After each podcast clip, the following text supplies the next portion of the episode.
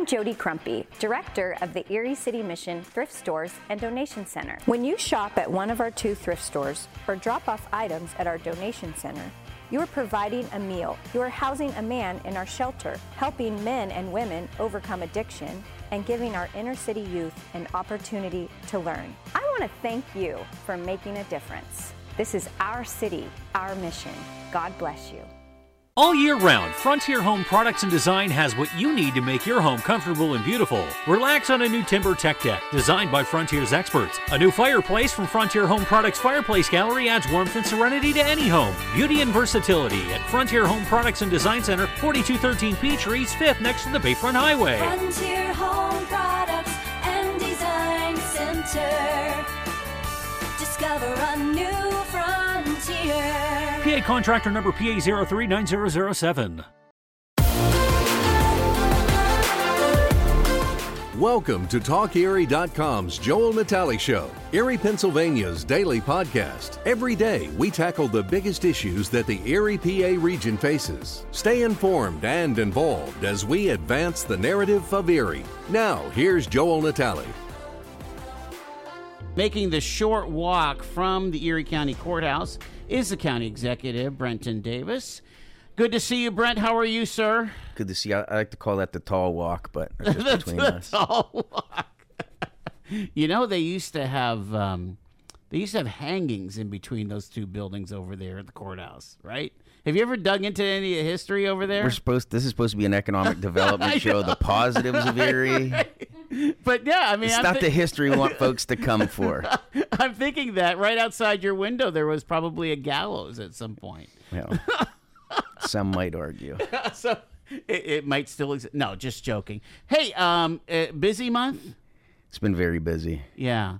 Uh, you got to be um, gratified at when we're talking about economic development. I mean, you look out on 12th Street there, what EM, you know, where that EMI project is going. We finally have two lanes of traffic moving again on uh, eastbound. That's moving forward.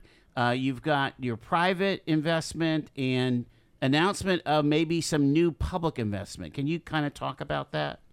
Yeah, so we uh, looks like for the first time in 25 years, or nearly a quarter century, or over a quarter century, we haven't had a new business park open in Erie County. The last one was out in Fairview, I believe, in 1998, and uh, we're looking at um, kicking off the second business park in Fairview. It's the uh, county-owned land, about 200 acres, by Pleasant Ridge West. You know, taxpayers haven't seen anything for nearly two decades that we've owned this. You know, it was prospected many years ago it's never been put into action. You know, it's been talked about for different administrations, and nobody had the palate or the wherewithal to get it through. And you know, I believe we're going to get that done. That that's amazing. The um, uh, it's it's basically closer to Route 20 from Pleasant Ridge Park. There is that a county park, Pleasant Ridge. No, so Park? that that would be uh, that's owned by uh, Fairview, Fairview Township. Township, okay. Yep. So I mean, there's there's a lot of amenities that are going in there. You know, we Yeah. involved the townships early in that conversation, and you know, I've attended some different meetings or uh, different like little little kids cross country meets and different events that take place there. And there's parking that's always flooding those those roadways. So we've built in some public access parking, some walking trails. Uh, sound and tree buffers. So I mean, when you're not talking industrial park, you're not talking about like a forge or anything dirty. I mean, these are these are quiet businesses, you know, much like that exist in the other Fairview Business Park. So I mean, this is responsible development. I mean, the one problem that we have, you know, we talked months ago about going to the largest, the world's largest foreign direct investment conference in DC a few months ago we attended. And the number one disadvantage we have is is companies are ready. They're looking. I mean, they want to come, they want to make a decision, and they want to get to work. And we just don't have anything available to that. You know, you can't show a company empty lots and say, hey, well, if you cut these trees down and in 24 months you might be able to kind of do something. You need to be pre zoned, needs to be zoned, the infrastructure needs to be in the ground, and you need to be able to pivot and say, do you want one lot? Do you want five lots? Do you want 10 acres? Or do you want 50 acres? And that is what's going to drive our economy. When you hear folks around Erie County talk about nothing new ever happens here, well, this is why. Mm. This is 100% why.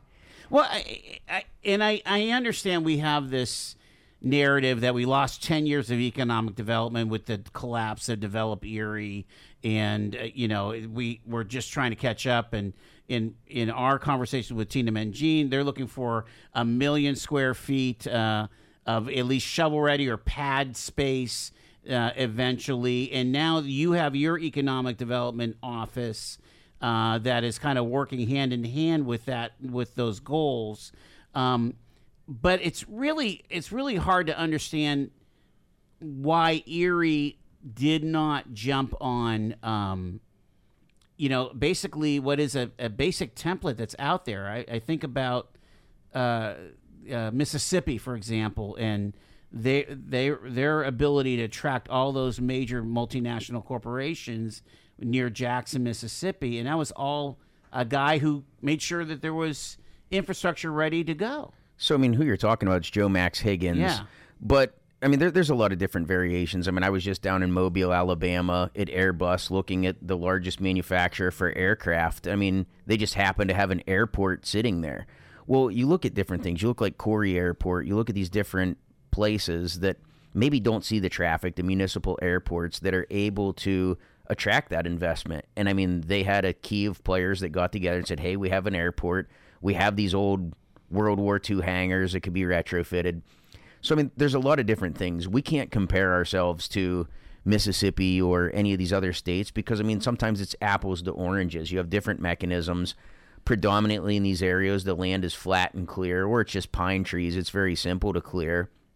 You know, we are a post-industrial city, so we have to look at. We're not necessarily in this case. We are developing flat farm ground, which is why early in my administration it caught my eye and I knew even before taking office that I was going to set my sights on this project you know? So I mean there, there there's no th- this is the key factor in the great equalizer. You you have to have inventory to sell to a customer. Right. you know you can't just say hey you know I'm a business owner. I don't really have a product for you but I'd like you to consider buying from So me. So the inventory, to be clear, is land that has built-in infrastructure, meaning sewer, water, electric, broadband, right? I mean, 100%. That that's what you're providing to these site selectors. And, and and what this does is it, it, it moves these companies forward. I mean, the business, the private sector is a fast paced world.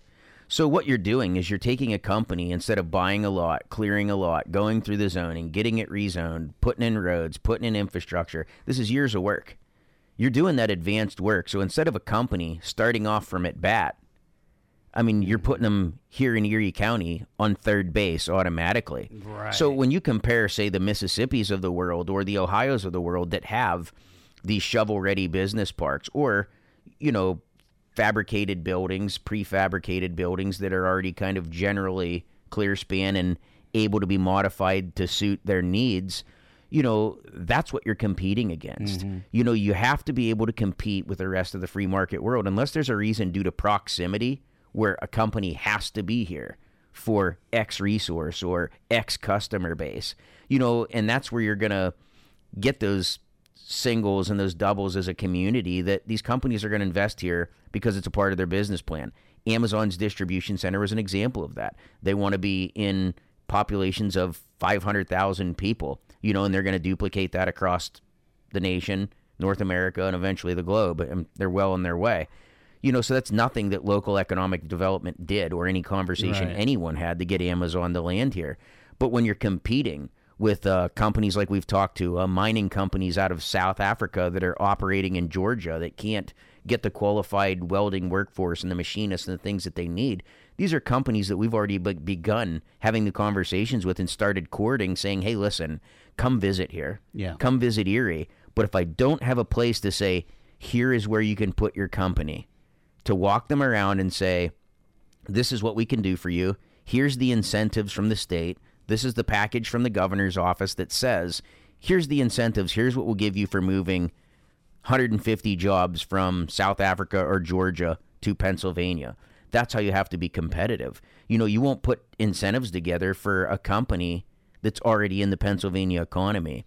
And, and, and that's how we have to be competitive between these states. Well, you mentioned uh, to AJ Rao in the paper this morning about that there are local companies looking to expand that could be possible um, possible tenants of this new park. Well, I mean, I don't make many direct quotes to the Erie Times. Let's get that clear. Okay. So, I mean, he he he heard that in a conversation somewhere and quoted it.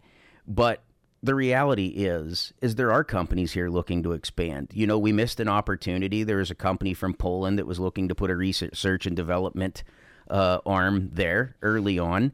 You know, it's taken us a little too long to get out of the gate, and un- unfortunately, our And they couldn't pivot over to Knowledge Park or something like that. uh, no. So they ultimately ended up where they are down in Crawford County. Okay. And uh, they incentivized the governor. They got gave him an existing RCAP that another company hadn't used, and uh, that opportunity is going to remain in Crawford County, and it's good for those folks. Sure. You know, those aren't really. Those aren't really the kinds of investments that we really want to make because all we're doing is cannibalizing our surrounding economy. It's borrowing from Peter to pay Paul, and it's it's not growing our macro economy in this region. I mean, really, to move the meter, you've got to move new industry, new companies, or expand what we have. Mm-hmm. You know, not steal it from somewhere else, taking it from A and giving it to B. It's not really a net positive gain for anybody. Mm-hmm. You know, so looking at an existing company that could ex- expand, say, down the road, where they're saying, "Hey, we're landlocked where we are. We could use another hundred thousand or two hundred fifty thousand square feet." Well, those are the folks. Business expansion, hundred percent, it grows the pie. Right. So you have to look at all different opportunities to grow that pie, but we've got to diversify our approaches. I mean, it can't all be, you know, what, what they call whale hunting. You can't look for the next Amazon 2.0 or Right. whatever because I mean, we're not in contention for those jobs. We don't we don't have the expertise necessarily to support those things and in the end, we have to make strategic investments in these emerging economies that are going to create family sustaining jobs. You mm-hmm. know, we don't want the you know, I mean, I've been critical of like the hydroponics and the fish farming because what is that really going to pay? What does that sell to the next generation? Like, yes, a job is great. A job is better than no job. But a menial paying job with no upward ep- economic mobility potential does not help your next generation do better than the one before it. And I mean, I'm adamant about that. If you were to kind of give us um, kind of a baseline of where we are with uh, with you know the development of UDU, uh, bi- uh, you know economic development office with you know former mayor Sinnott uh, as the head of that. Uh, you're working with uh, the Erie County Redevelopment Authority and Tina Mangine and his their crew. Where where are we standing? Are you are you feeling like you're on a good trajectory that way? It's a good foundation. You know, Yeah. economic development's clearly a long game, you know, and like you said, I mean, you said earlier talking about different projects, you know, the West County developments that went defunct. You know, I wrote my master's thesis based on that. You know, it did set us back a long time because now you've got You're a- talking a- about like the uh, the GEDC. yeah and- that stuff. and, and you look at you've got a community that abdicated or a government that abdicated its economic development roles to predominantly a private entity to make you know with an inability to make deals. Instead of taking full accountability and picking ourselves up and dusting ourselves off we kind of sat dormant you know that risk averse that not in my backyard. And then it was like you know we've all heard it GEDC you know tires the energy the the juice plant. You know there's there's a lot of failed initiatives historically that have made our community really leery of any kind of investment because a lot of times unfortunately we've gotten it wrong more often than we've gotten it Well, right even even around here, Brent. I mean, the, they're they're throwing the EDDC in that alphabet soup. This is all private, money. Private money. money. These these are uh, people with skin in the game here, And it co- you they're know- making it happen. And part of it is, you know, just the lack of education on civics. I mean, that's the battle of our life every day. Folks that, you know, they say, well, what about this? Well, that has absolutely nothing to do with what we're even talking about. Right, right. Or, no, that's a township. Or, you know, it's unfortunate. You know, it's the Civics 101 that we're just not getting coming out of our, our public schools. Or maybe it's just, it's never been there and people aren't paying attention. You know, but it, it's real easy and it's it is a complicated system to understand what's private what's philanthropic what's the public sector what money is what you know and even for those of us that are in government every day it's complex which is why folks it's it's so critical to elect the people that you believe can actually do the job as opposed to i mean you just look around our community look at the issues you know what is local government supposed to do you know, in the city, provide public services, pave the streets, plow the streets. take care of our residents, county government, social services, economic development, aiding the private sector, you know, creating programs for workforce development to create jobs, those things, you know, but there's such this division and this focus on, like, you know, we talked about identity politics and social justice matters and all these things that don't move the meter, you know, and it, it can't be any more clear. It's not that these issues aren't important you know, but what is their role? You know, and to me in county government, it's taking care of your residents by taking care of the future generations. You know, we can have these conversations, but no one responsibility for social justice or any of these things rests simply on the on the shoulders of mm-hmm. any one government. You know, it's a societal issue woven into our societal fabric. And to me, you know, there's been a lot of criticism like not taking a stand on certain things and staying neutral you know, but that's recognizing the diversity of our community. Mm-hmm. You know, there's folks that believe. I mean, I, I I have friends and family members from all different walks of life, races, backgrounds, religious beliefs, non-religious beliefs, and you know, it, it's about finding that compromise amongst all those members. You know, and maybe growing a little thicker skin. I think. But really focusing on the roles of county government, on, on purely what they're meant to be. And I mean, this is it. when we talk about economic development and Erie and the Erie region's brand, I want to ask you about whether or not this uh, uh, work stoppage at Wabtec is a net negative for the view of Erie County of maybe being business uh, unfriendly. So I think I think we need to be careful here because I mean there are two sides of the coin. You know, I've went out and walked every picket station at Wabtec and talked to the the union stewards for various shifts and talked to a lot of the workers. But I've also sat down with the company, and I don't think there's too many people that do both. You know, th- there's a balancing act here. I mean, one, I don't think anyone anywhere that's reasonable wants to see a worker go to work and not be able to get ahead in life. And I don't care who you are and what you do. I mean, if you have a legitimate enterprise and a legitimate skill set, and I don't care if you show up to McDonald's or you show up to Wabtec, it makes not a bit of difference. You know, you, you should earn fair work for fair pay. You know, and, and you and, and you have a right to a safe work environment. I don't believe that's that's not the complaint from these folks on the line. I mean, really, it's it, it's about their bargaining rights, and that seems to be the hang up here. Mm-hmm. You know, but on, on on the side, talking to the company, you look at the benefits package that puts them out there. Again, it, as a small business owner, I know, and it goes back to that product. You can only sell a product for what a market will demand and what that demand will pay. Now, when you have a with this, according to the company, this package that goes out there is going to put this site, this plant, at forty million dollars over the standard competitive rate. So, I mean, as a business owner, you look at that and say, how do you, how are you forty million dollars higher in cost with? I mean, they've got a pretty good sized workforce. I mean, Yeah. fifteen hundred employees. So, but forty million dollars in cost, you add that, you have to be able to get that out of your product. Well, when you're the same company that has branches in other places that don't cost you as much, like I mean, to me, this is where we've got to find the happy compromise. And is there going to be a happy compromise? I don't think so. You know, I mean, that's There might be a begrudging compromise. well, but that's I think yeah. that's the nature, and I've learned this. You know, having negotiated successfully seven union contracts from the county this year, you know, it was this was my first go on the county side, and you know, I don't think any one party walks away completely disgruntled, and they shouldn't. But no party should walk away with everything because then it's a bad negotiation. Mm-hmm.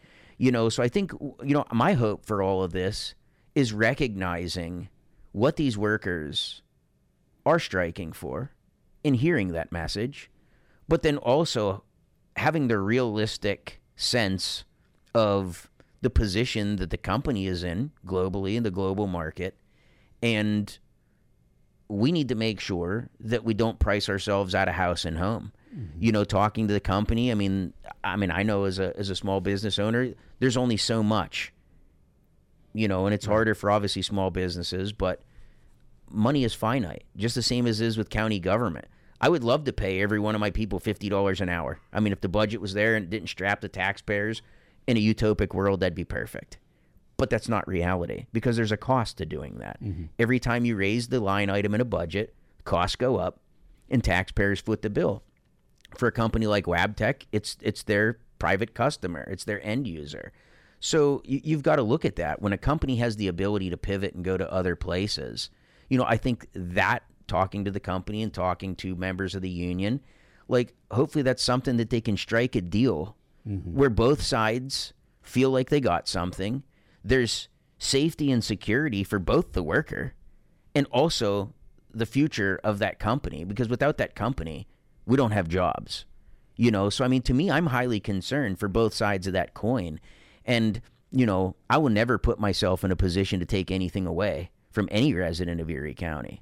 You know, so I think there, there's a compromise there. And, you know, having spoken to both sides, I can see the merits on both points, you know, and I really hope and really encourage that they stay at the negotiating tables and both sides are reasonable. You know, I hope the company hears what the workers are saying out there at the picket line.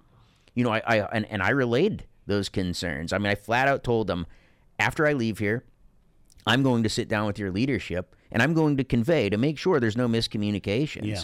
And I conveyed it and they heard it. And I, and I, I think they are. It's just a matter of they need to strike a deal. And, you know, for the sake of our community, they need to. Brent, I want to pivot here. Uh, again, uh, in the news over the last month is County EMS. You've got uh, uh, West County there, Girard, uh, considering a fire services tax, uh, I think today. And um, where, where- can you can you update us on, on where this is all at? And because you, are talking to a lot of people on this whole thing. So I think for the for the listeners, I mean, really the key background is you need to look at how bad the crisis really is. You know, last year we had 1,267 dropped calls for EMS. And if you calculate the time that folks waited for fire or ambulance, that equates to 4.7 days, nearly five days of waiting total. So imagine that. That's every minute added up that somebody waited for a call just to be dispatched. You're not even talking about responded to and on site. That's almost five days cumulatively of waiting in your greatest moment of need. Period, point blank. People have died because of how bad this is. And this is why this is serious. You know, I ran on a no new tax, no fee pledge to the point where I'm proposing that the county steps forward and implements a fee. You know, maybe I'm the only honest politician in the grand scheme of things that willing to say, hey, listen, I'm going to break this pledge. And this is why. Because your life and the life of your loved ones depend upon it. You know, and we squabble over things. And I mean, I've, I've, I've given this talk on EMS in front of literally thousands of residents at this. And I always ask them to imagine the person that they love the most your wife, your husband, your little grandchild, your newborn baby, whatever it is. And imagine your loved one face down on the floor, or your three year old kid or grandkid in the bottom of a swimming pool, lifeless. Who wouldn't pay a $100 right now? Out of your pocket, reach in your pocket for a 100 bucks. I'm going to have an ambulance to your door faster than national best practice. I've ne- Everybody would. I've never met a single person that's. Ra- I'm not one has raised their hand and said absolutely not. I wouldn't pay it. Mm-hmm. That's what we're talking about. Less than a hundred bucks. You know, and my proposal is that we use ga- utilize gaming revenue to split the cost. So we're lowering our taxes as that referendum for the casino was was put on the ballot when we voted on that in 2008. You know, so I mean, this is a crisis. Hmm. You're talking about, you know, duplication of services. People would be appalled to learn that some some some fire companies in Erie County are closed 99.7% of the time. That's a fire company that's only open for business 7 hours out of the entire month. Think about that. I got to ask you though that not every township and borough is like another. I mean, They're all diff- seems Summit seems to have it under control. But they don't. and and here's the reason. You know, you've got some municipalities that think they have this figured out, right? And I've had some township supervisors, predominantly from the the north and east of Erie County, talking about, "Hey, we have our section covered. We have this figured out." Well, my rebuttal to them is, is that let's assume that every time somebody calls 911, it's answered 100% of the time. And I can tell you, based on data and fact, that's 100% false because even the areas that think they have it figured out still have dropped calls, still have missed calls, and they still have duplication of services that taxpayers are footing the bill for that we shouldn't be. But the key and point and premise here, it's simple. Let's assume that these areas that have it, quote unquote, figured out do, and there's not a single drop call, and they have the perfect EMS system. Well, the question I pose to these supervisors and borough managers is simple Do you ever leave your municipality? Does your wife ever venture over to West Springfield to visit Aunt Susie? You ever have a, a soccer game or a baseball game or wrestling match out in Albion, Corry? Well, okay, right there. So you travel. This is a shared service. We cannot make our fire and EMS about haves and have-nots. So so now you go you leave an area where you have perfect EMS and you're in a car accident outside of Albion where it's in crisis. What is Harborcreek going to come save you because you're a Harborcreek resident? You better pray to Jesus or whoever you pray to that they don't have to because they're 22 minutes away. Mm-hmm. You know, but that's the reality that Summit and all these other folks providing mutual aid are going through. You know, they're for the ones that are out of service or covering down. So now you've got residents that are funding these fire and EMS services out of their property tax dollars. But guess what? They're going to provide mutual aid under Pennsylvania law through their medical licenses as a requirement for providing that service, and they're going into areas that are not funding it.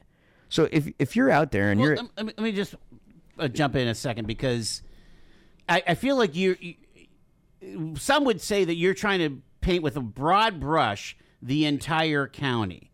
So you know, whereas uh, uh, maybe a more data-based approach would show, yeah, let's shore up these problem areas. So that's exactly what we're doing. I mean, this isn't a broad brush stroke. I mean, nobody's going to argue with me based on data because we've tracked it for the last 18 months. And prior to my election, we never did that. We know where this is at. So not only are, can we do this better, we can do it more cost effectively and more efficiently and save them cost by buying supplies in bulk together collectively. I mean, it's it's a win-win. And and anybody that says anything otherwise is merely clinging to a fiefdom. I would challenge any. And and you know the the ones that have been critical of this, the fi- any of these fire chiefs that have been critical, and there's very few. I think the loudest ones get the media coverage, and the rest. I mean, okay, we just had four municipalities in West County the other night sign on board in support of this. You know, so I mean, this is just simply politics. You know, folks that don't want to open their books in a lot of cases, folks that believe this is government stepping in and telling them what to do, and that's not the case. A lot of this is misinformation. This isn't the county wanting to run fire and EMS. What I'm saying is, is we have millions of dollars, and we're here to help fund you. You shouldn't have to show up to volunteer, to give your time freely, to fundraise, to train, to take time away from your families, and then haul your butt out of bed at two o'clock in the morning to go to a traffic accident. That's not the nature nature of volunteerism, and, and realistically, we could probably boost volunteerism, knowing that you don't have to pass the boot. You don't have to do the spaghetti dinners if you want to. You can continue that to have even more resources. Nobody's saying you can't. All we're saying is, is I want to take this casino gaming revenue and apply it to the tax base as it was sold to us on that referendum. And this is 100% the most critical issue in our community. If you don't believe so, anybody that's ever had to dial 911 for themselves or somebody else, tell me that's not the most critical thing in your life in that moment. Where does this play in the city? Because one of the one of the things that has come up in, in our coverage of EMS is you have emergent care that sometimes is not available because they're doing long distance transport to F- Yep. Pittsburgh Hospital. Is this going to require uh, some minimums here within the city limits? You think? Well, I mean, you look at, I mean, the city is a part of Erie County. of course. And and you look at it, they are one major municipality. But I'll I'll give you one guess at what the number is that the city of Erie contributes to EMS.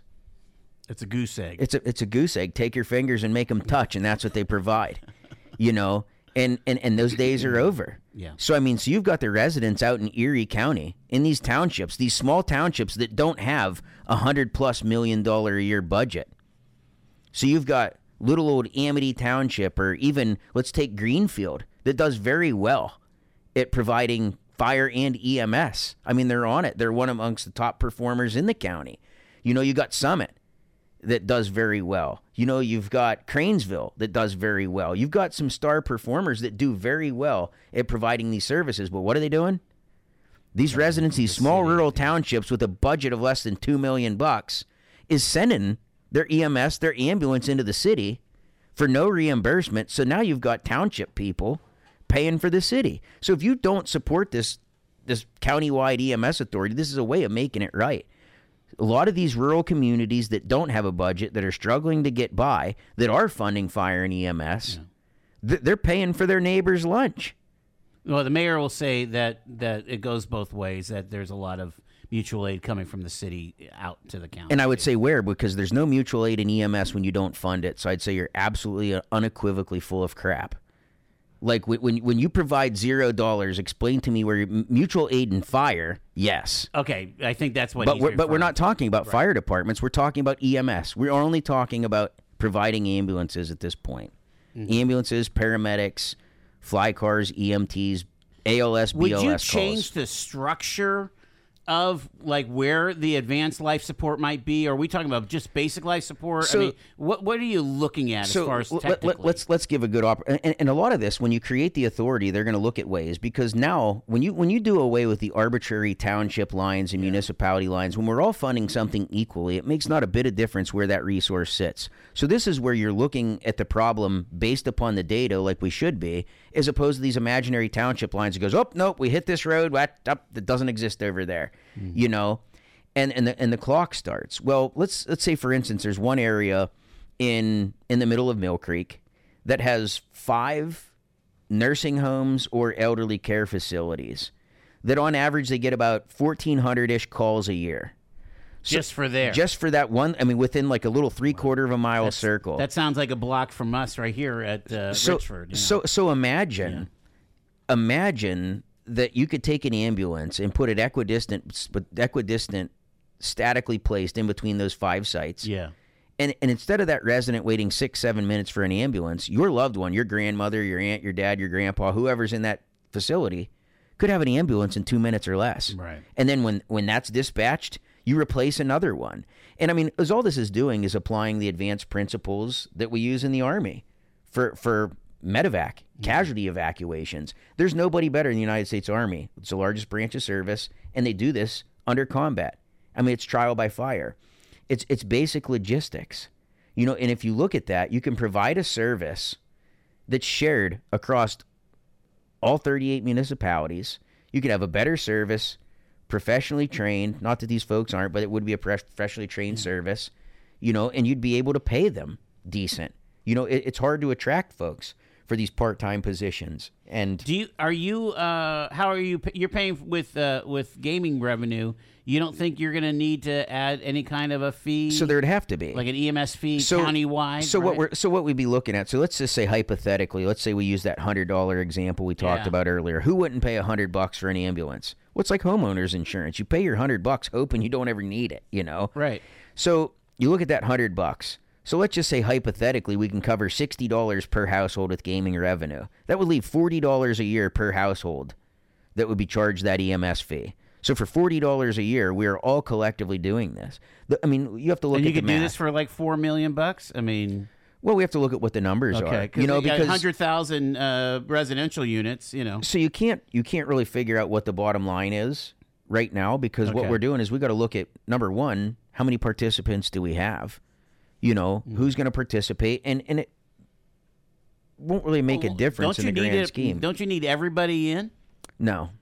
So I mean, in the Lancaster model, this has already happened in Lancaster County, and they had eight municipalities come on board. I think the support for it is far greater than it is in Lancaster. I think here it, the support is far wider than most folks, I think, talk about in open circles. But I would look at it this way: if I was in a township, I was that rural taxpayer, and my township did not sign on board with this. What you're telling me is, is my share of the casino gaming revenue that I should be getting is going somewhere else, and the county is not contributing to my township for providing me EMS. I am it's I'm offering them a bonus pot of money that normally goes to other feel good programs that folks pre- predominantly in the rural areas have complained about for years. Hmm. Cello lessons for kids and all these other feel good programs and self esteem programs. Okay, good. But it's not as important as need that, that $100 phone call for EMS. Uh, Tell me what's more I'm gonna- important. I'm going to push on that one too because uh, you know I we talked to Dr. Wood about all the different uh, uh, investments that they made. A lot of them were, were infrastructure based, uh, uh, broadband and things. They went around the county last summer handing out checks. Irregardless. And it was also what? County ARPA dollars, predominantly a lot of it. Some of it was ECGRA money. Yeah, But it's not but to this say was ECGRA handing but it out. but and, and that's their job. They're a county authority. That, they're- and keep in mind, ECGRA money is Erie County money. It's an authority owned by the county. Right. You know, these are all taxpayer funds. So I mean, to me, we, I mean, we could discuss how that's a complete duplication of services to begin with, and we're paying for offices and overhead and people's doctorates and things of that nature. But water under the bridge. The point being, it's not that infrastructure is not important. But I'm going to tell you right now do you care more about a sewer line going in front of your house? Or your wife is laying face down in the driveway in full cardiac arrest, or grandma or your kids in the swimming pool? How important is that sewer mm-hmm. line at that point? And I'm telling you, this system here is that broken where people are dying. Is this surprising to you as you are now what a couple years into this Year job? and a half, e- 18 months. We've done a lot. It seems like it seems like it seems multiple like it's years because we're at light speed. But But, 18, 18 months in, are you surprised that this particular j- subject, which has been, you know, you know, on people's minds for for decades now, but that this has kind of overcome uh, the, the the the as the top priority for you for your administration? it's not a surprise at all. I mean, you look at the studies from 1975 and they're exactly the same. This can has been kicked down the road for almost 35, 40 years. Incredible. You know, or 45 years even arguably. So, I mean, to me, it comes that's what leadership is about. You come in, you triage the system, you reprioritize based on the situation at hand, and then you go to work. This is 100% my top priority Yeah. the, the, the EMS crisis, when, it, when you're talking about people's lives, there is no greater priority. There isn't one. And, and I mean, this comes from this is pri- over prioritizing beyond economic development, beyond job creation, beyond any of that. It's people's lives, and that's what we're fighting for. I do have to get to one more uh, subject while I have County Executive Brenton Davis with us here uh, on Talk Erie, and we've got to talk about the airport because I think, um, to me, it seems like it is just going slow, and that we're also in another crisis. We're down to two departures a day out of this out of the, our market and again we have a long history of uh, you know various uh, approaches to to airline service but boy it feels like we don't even have any right now I mean, I would agree with that. You know, and I mean, there's a lot of pressure on this airport. I mean, there's a lot of change in in the markets and different struggles that we have, but our cost of employment's through the roof. I mean, twenty one dollars a person. I mean, that's how, what what is the the role of i mean how do you attack that I understand the airport has a three million dollar budget. so. there's- There's only one way to attack it, and that's come up with a fund. I mean, that's like we've talked about subsidizing the airport. So there's no more cutting that could happen at the airport. I mean, honestly, I mean, looking and talking to the number folks, I mean, I, I think they've done a lot of what they can do. But I mean, at, at, at the end of the day, I mean, you, you, you can't cheat the power bill. You can't control how much it snows.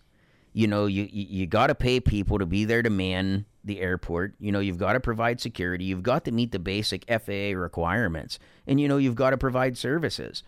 So I, I think they've done a pretty good job in cutting revenue. I think we can be a lot more aggressive in going after grants. But li- like I tell folks all the time, a grant is not guaranteed simply because you apply to the federal government or county government last year, and it doesn't matter whether you're GECAC or whoever you are. You apply to county government mm-hmm. this year or last year and you got a grant doesn't mean you're getting it next year. So don't make your budgets based on grant funding. Well, we can't do that at the airport either. You know, so we, that's why we've got to we've had to tighten our belt in county government. You know, I mean, I had to un- deliver deliver unfortunate news for many organizations that the funding they thought they were going to get or were expecting is not coming because we've got to make up this deficit somewhere. Mm-hmm. You know, and you've got talks in the city of Erie how they're facing a potential six million dollar deficit, and they've got to figure out how to come out of that. You know, and on top of that, I mean, they are a majority partner at the airport. So I mean, the responsibility to subsidize comes predominantly from the city. So I mean, you have to look at that. You know, between the county and the city So, as so we're partners on talking that about airport. really having county budget lines to subsidize the airport. well, I don't know necessarily a budget line, but we'd have to create a fund. So the current proposal I mean, is it's kind of like what we did with the convention center. You know, kind of shoring up the overages at the convention center, right? and, and you got to keep the doors open. Yeah. You know what else do you do? But I mean that that's why you know the chamber is is is taking up the the mantle for raising a million and a half dollars out of the private sector. You know, so they're focused on that. I've got a previous mayor Joe Sinnott full time as our economic development guy. That is his number one priority that I've laid out before him to really stay on this airport issue to you know, we've had sit downs with, with Mayor Schember, myself, and former Mayor Sinnott, and, and talked about how we can bridge the gap. You know, we need the number specifically from the chamber and the airport and looking at the finances of what the public contribution needs to be to, to bring those em, employment costs down.